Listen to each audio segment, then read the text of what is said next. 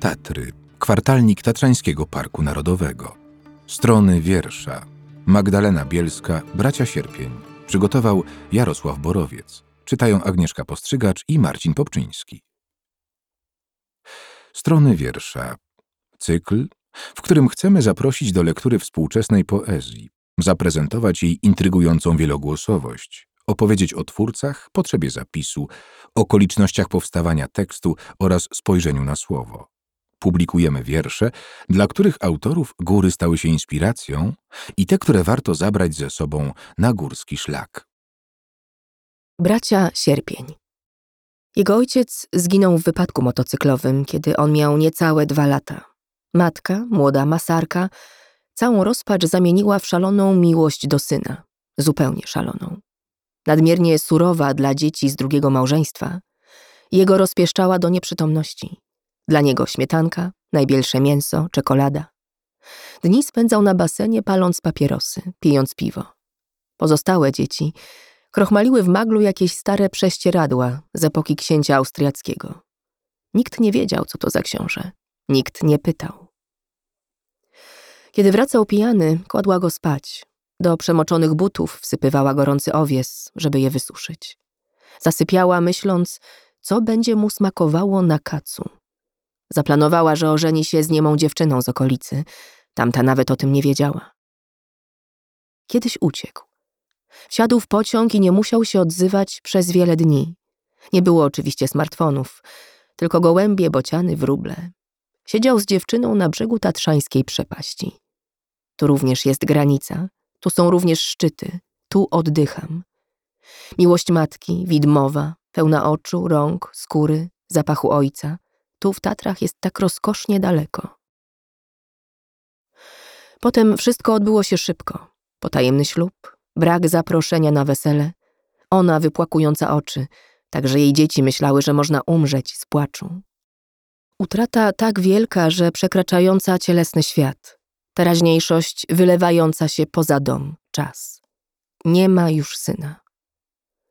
Ale jest wnuk, dziecko jej nastoletniej córki, chorowity, cichy, w okularkach krótkowidza. Obejmuje nad nim opiekę, otacza skrzydłami, zakrywa jego oczy. Wydarzenia wrastają w niego jak w naciętą łodygę.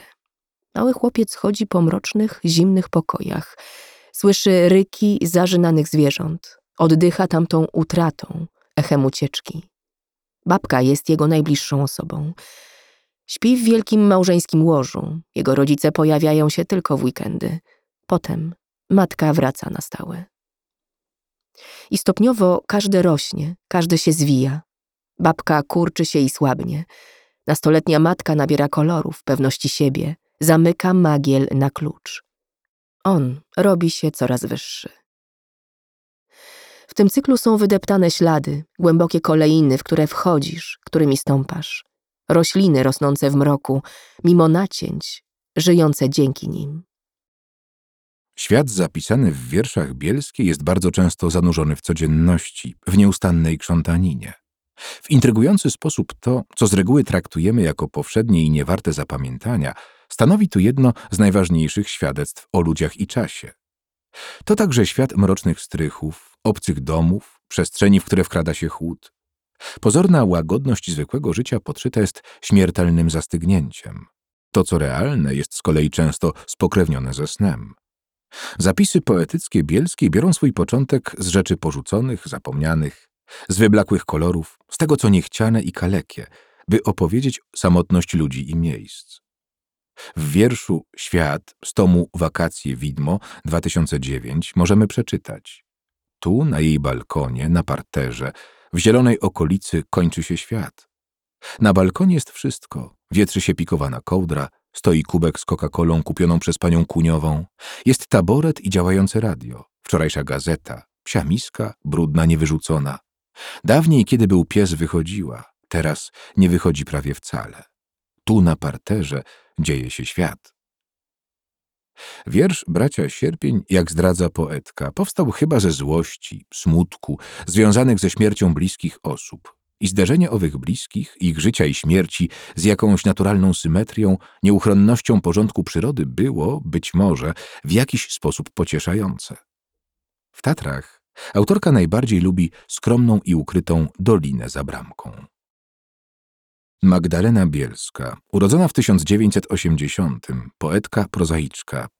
Debiutowała tomem wierszy Brzydkie Zwierzęta 2006, który przyniósł jej nagrodę imienia Kazimiery Iłakowiczówny za najlepszy debiut poetycki i nominację do Nagrody Literackiej Miasta Gdańska Europejski Poeta Wolności. Autorka tomów wierszy Wakacje, Widmo 2009, Czarna Wyspa 2015, Torfowy Ogród z Mostem i Tygrysem 2019 oraz powieści Miłość w zimie 2013.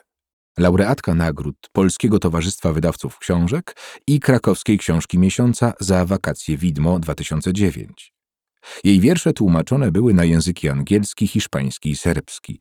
W wydawnictwie A5 opublikowała ostatnio książkę poetycką Poradnik dla niedawno zmarłych 2023.